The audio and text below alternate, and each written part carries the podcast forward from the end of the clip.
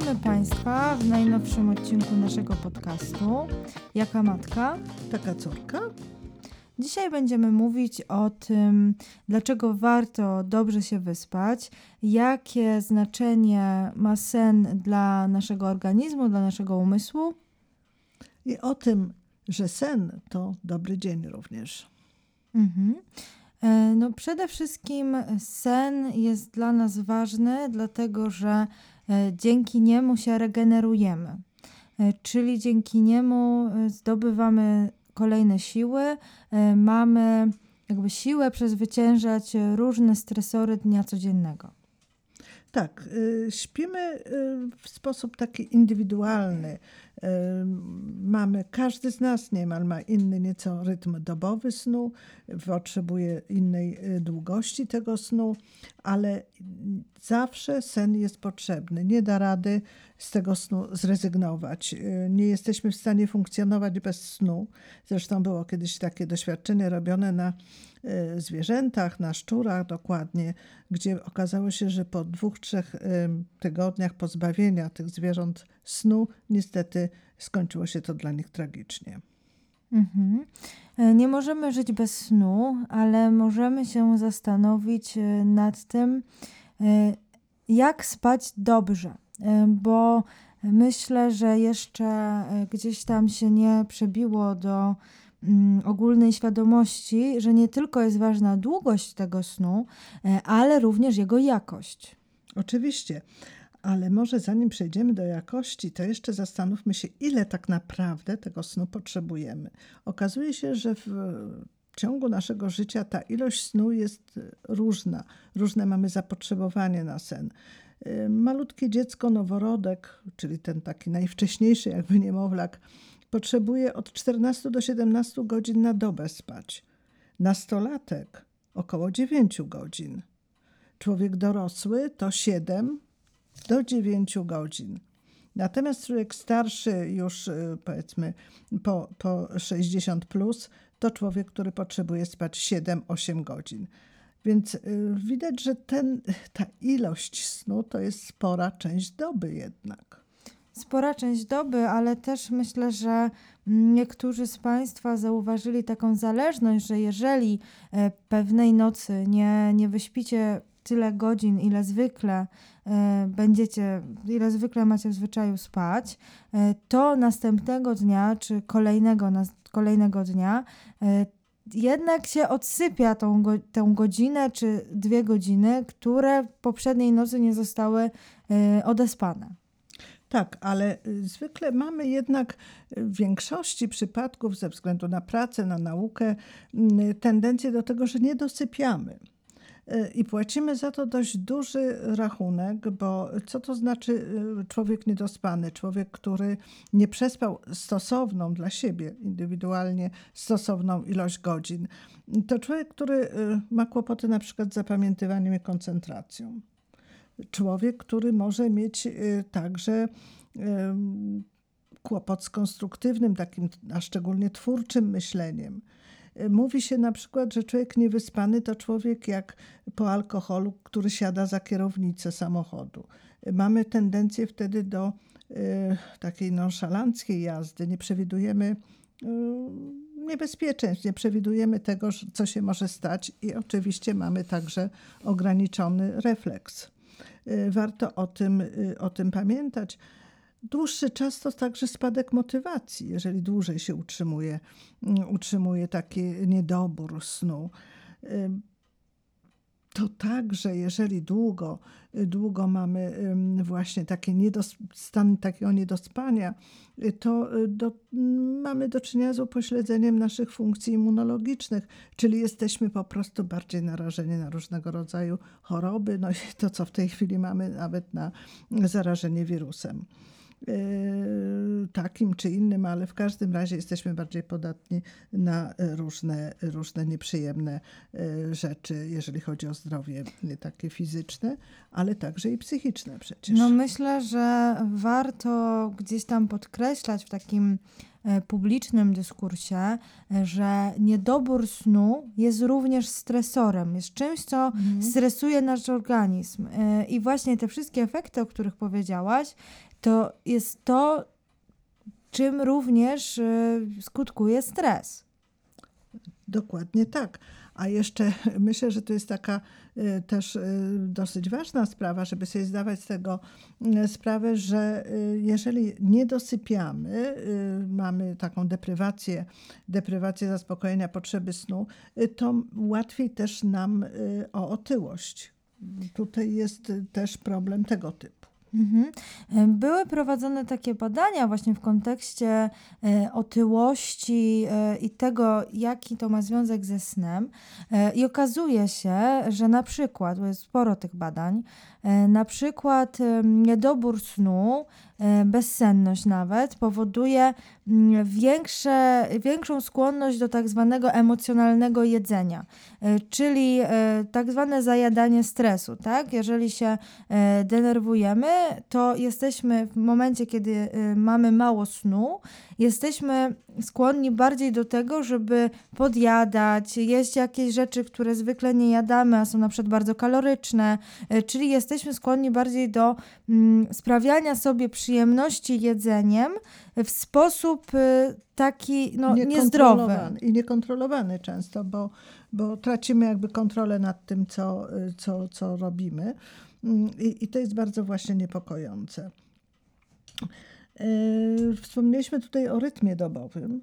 Ja myślę, że warto też na to zwrócić uwagę, że każdy z nas troszkę inaczej ma ten rytm dobowy zakodowany. Zależy on w dużej mierze od naszych genów. Mówimy o jednych, że są takimi sowami, inni, że wcześniej wstają i są słowikami. To nie zmienia się na przestrzeni naszego życia i właściwie charakteryzuje nas. My możemy troszkę modyfikować te swoje przyzwyczajenia, czy swoją właściwość, ale nie do końca się to nam zwykle udaje. Ta właściwość nazywana jest przez naukowców jako chronotyp.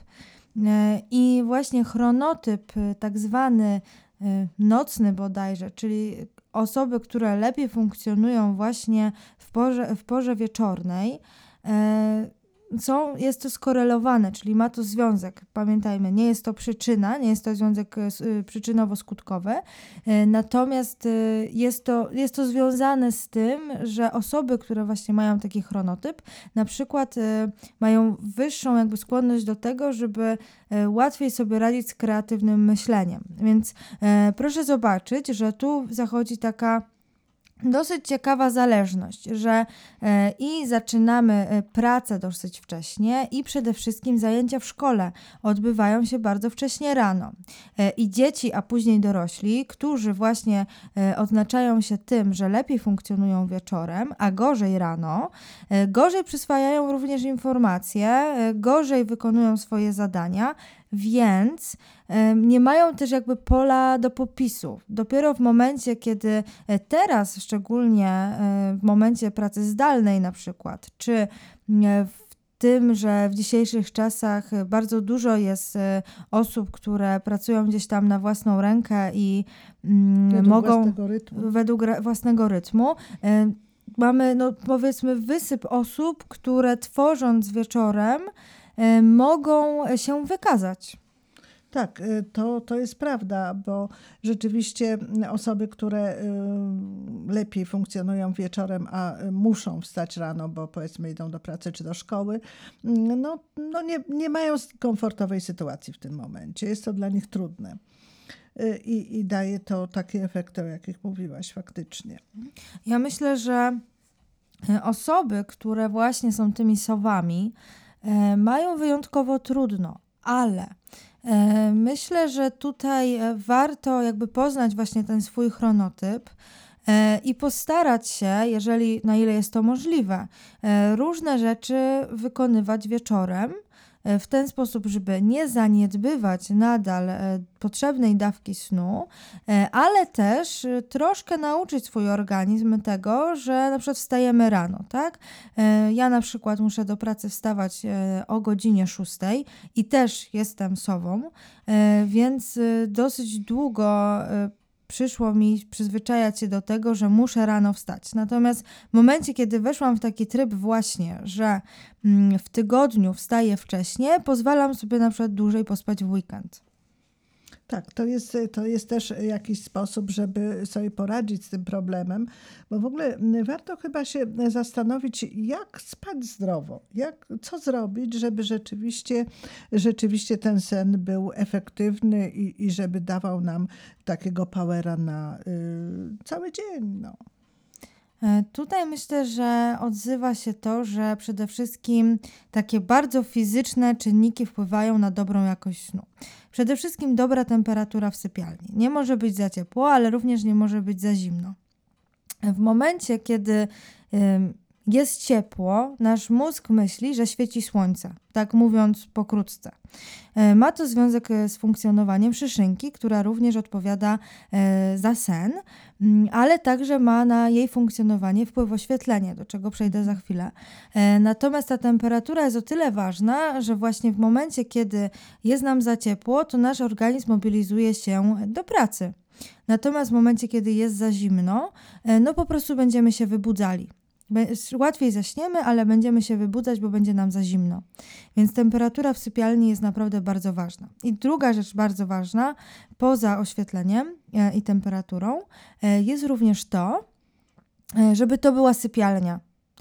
Żeby nie zasypiać w miejscu, gdzie pracujemy, jemy, całe życie się jakby, niektórzy na przykład uczą się w łóżku, tak? Zrobią sobie notatki i czytają te treści w łóżku. Takie pomieszanie i trochę zlanie się granic pomiędzy pracą, wysiłkiem a odpoczynkiem jest dosyć niebezpieczne, ponieważ nasz mózg bardzo lubi skojarzenia i sobie kojarzy to, że w łóżku pracujemy, więc nam gorzej będzie się nam wypoczywało. A to, o czym zaczęłam, to również oświetlenie. I oświetlenie bardzo wpływa na pracę szyszynki, bo tak jak powiedziałam, również jakby jest odpowiedzialne za to, kiedy śpimy, a kiedy śpimy, a kiedy pracujemy, czy kiedy funkcjonujemy w dzień. I jeżeli nasze oczy zauważają jakieś źródło światła, na przykład to może być latarnia na ulicy, to warto zainwestować w rolety i sobie to okno zasłonić. Tak samo nie warto włączać lampki, zasypiać z lampką, czy przy telewizorze to już jest w ogóle bardzo, bardzo niedobrze, jak tak robimy. Czy z laptopem w łóżku. Tak, kończąc pracę. Więc na te czynniki fizyczne bardzo, bardzo warto zwrócić uwagę. Również ma na to wpływ otoczenie, w jakim się znajdujemy. Czyli to, że jeżeli mamy, nie wiem, rozwieszone pranie w sypialni, nieporządek, jakieś inne rzeczy leżą, to dużo trudniej jest nam odpocząć. Tak, to jest w ogóle związane z tym, że wszelki ład, taki rzeczy, które nas otaczają, sprzyja uspokojeniu, a takie wyciszenie jest też warunkiem dobrego zaśnięcia, warunkiem dobrego snu. Fajnie, jeżeli też tu nie wspomniałaś o posiłku. Dobrze, jeżeli ten posiłek też jest wcześniej, przynajmniej 2-3 godziny przed snem, ponieważ żołądek wtedy ma czas na strawienie pokarmu i zdecydowanie lepiej śpimy. Ale też nie warto chodzić głodnym spać, ponieważ nasz organizm jest tak zbudowany, że w momencie, kiedy człowiek jest głodny, odbiera to jako zagrożenie. A jak zagrożenie, to właśnie odzywa się taka gotowość, aktywność do zaspokojenia tego głodu, bo jednak głód jest bardzo podstawową potrzebą. Także warto też na to zwrócić uwagę. Warto właśnie zwrócić uwagę też na to, żeby była odpowiednia wilgotność powietrza, żeby sypialnia, pokój, w którym śpimy, był wywietrzony, żeby nie było jakoś zaduchu. To też wszystko będzie sprzyjało. Ważne też, niektórym bardzo przeszkadzają zegary, jeżeli są w sypialni. Są ludzie, którzy się do nich przyzwyczajają i kompletnie na nie nie zwracają uwagi, ale są ludzie, którzy wręcz budzą się co chwilę, czy co godzinę, co pół, słysząc zegar, niekoniecznie nawet bijący, tylko tykający. Wtedy warto po prostu zrezygnować z tego zegara w sypialni, przenieść go do innego pomieszczenia i jak to się mówi, nie męczyć się bez sensu. Warto też pamiętać o tym, że taka gorąca kąpiel tuż przed snem też nie sprzyja nam dobremu zaśnięciu i dobremu wypoczynkowi. Warto też tą kąpiel zrobić wcześniej, żeby troszeczkę jakby organizm, żeby troszeczkę ta temperatura ciała wróciła do normy i takiego oddechu nabrała. Wtedy dużo łatwiej się śpi. Fajnie też, jeżeli możemy spać w pościeli, która nam się podoba, tak w sensie estetycznym, bo to też jest ważne, żeby mieć wokół siebie rzeczy, które lubimy, z których się dobrze czujemy. Już nie wspomnę o bieliźnie nocnej, która powinna być zdecydowanie wygodna i najlepiej, jeżeli jest z naturalnych włókien, które także mają pozytywne znaczenie. Ja myślę, że tutaj jak mówimy o śnie, to też warto powiedzieć parę słów na temat snów. Kiedy one się w ogóle pojawiają i dlaczego czasem pamiętamy, czasem nie pamiętamy tego, co nam się śniło. Warto powiedzieć o tym, że my śpimy jakby w dwóch fazach. W fazie NREM i REM. Faza NREM jest na początku bardzo długą fazą, później przechodzi w fazę REM, która się wydłuża. Takich cykli w nocy mamy 4-5, czyli powtarza się NREM, REM i później znowu wracamy do NREM i znowu REM. 4-5 takich cykli. Marzenia senne towarzyszą nam w fazie REM. I dlatego zapamiętujemy więcej, jeżeli dłużej śpimy, ponieważ ta faza REM w ostatnim już tym cyklu czasem jest, bo zaczyna się od 15 minut, a może się przedłużyć do 40. I wtedy, kiedy bez budzika, swobodnie się wybudzamy, jesteśmy w stanie zapamiętać to, co nam się śniło. Zdecydowanie prędzej niż wtedy, kiedy budzik nie wybiera, w którym momencie nas budzi, w której fazie. A tu się wtrącę, bo wybiera. Są takie zegarki, pewnie część z Państwa ma taki zegarek smartwatch, który wybiera, w której fazie właśnie jesteśmy. I w tej, w której powinniśmy się wybudzać, on nam wibruje na ręce, czyli łapie tą fazę jakby wokół tej godziny, na którą go nastawimy. Jak złapie akurat taką falę, że tak powiem, oddechu, bo to chyba mierzy tętno po prostu, to wtedy nas wybudza. No to fantastycznie, że są takie zegarki. Ja kiedyś przed laty starałam się sama sobie sprawdzić, jakie mam te cykle, w jakich godzinach najlepiej mi się wybudzać. Udało mi się to mniej więcej wyliczyć. Natomiast jeżeli mamy możliwość korzystania z takiego urządzenia, to cudownie. Ja też tutaj myślę, że właśnie monitorowanie swojego snu to jest coś, czego musimy się nauczyć, bo teraz właśnie dzięki tym smartwatchom mamy właśnie taką możliwość, żeby dosyć dokładnie zaobserwować nasze cykle w nocy.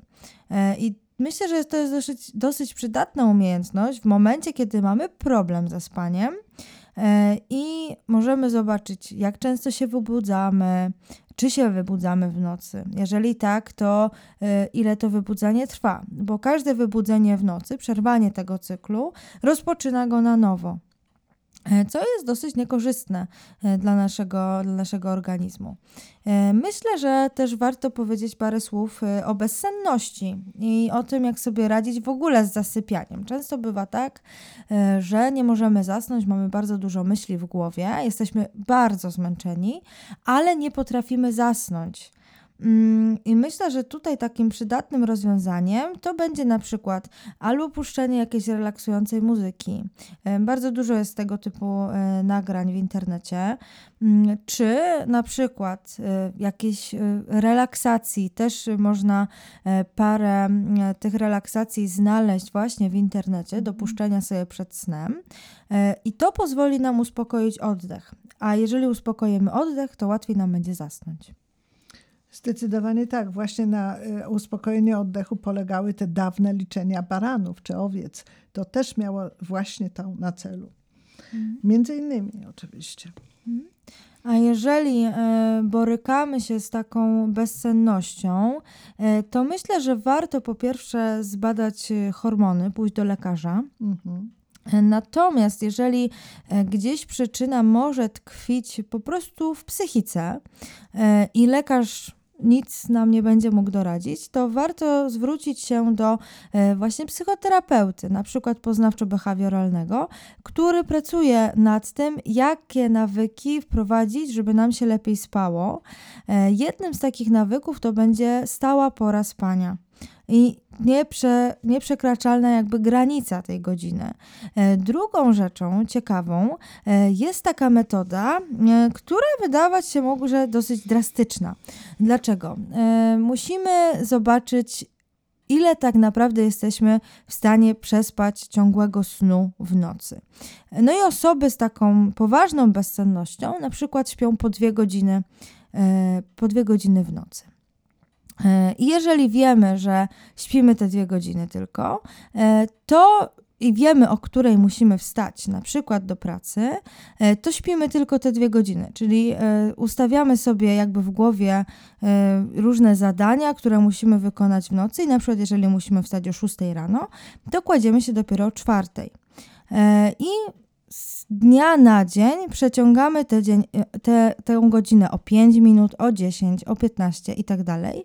I w momencie organizm po prostu jest zmęczony, tak? Natomiast jeżeli my się przewracamy z boku na bok, to wprowadzamy nasz organizm w taki stan czuwania, ale w taki jakby nie dajemy sobie na tyle dużo bodźców, tak? To chodzi o jakby ilość bodźców dostarczanych przez te przekładanie się z boku na bok.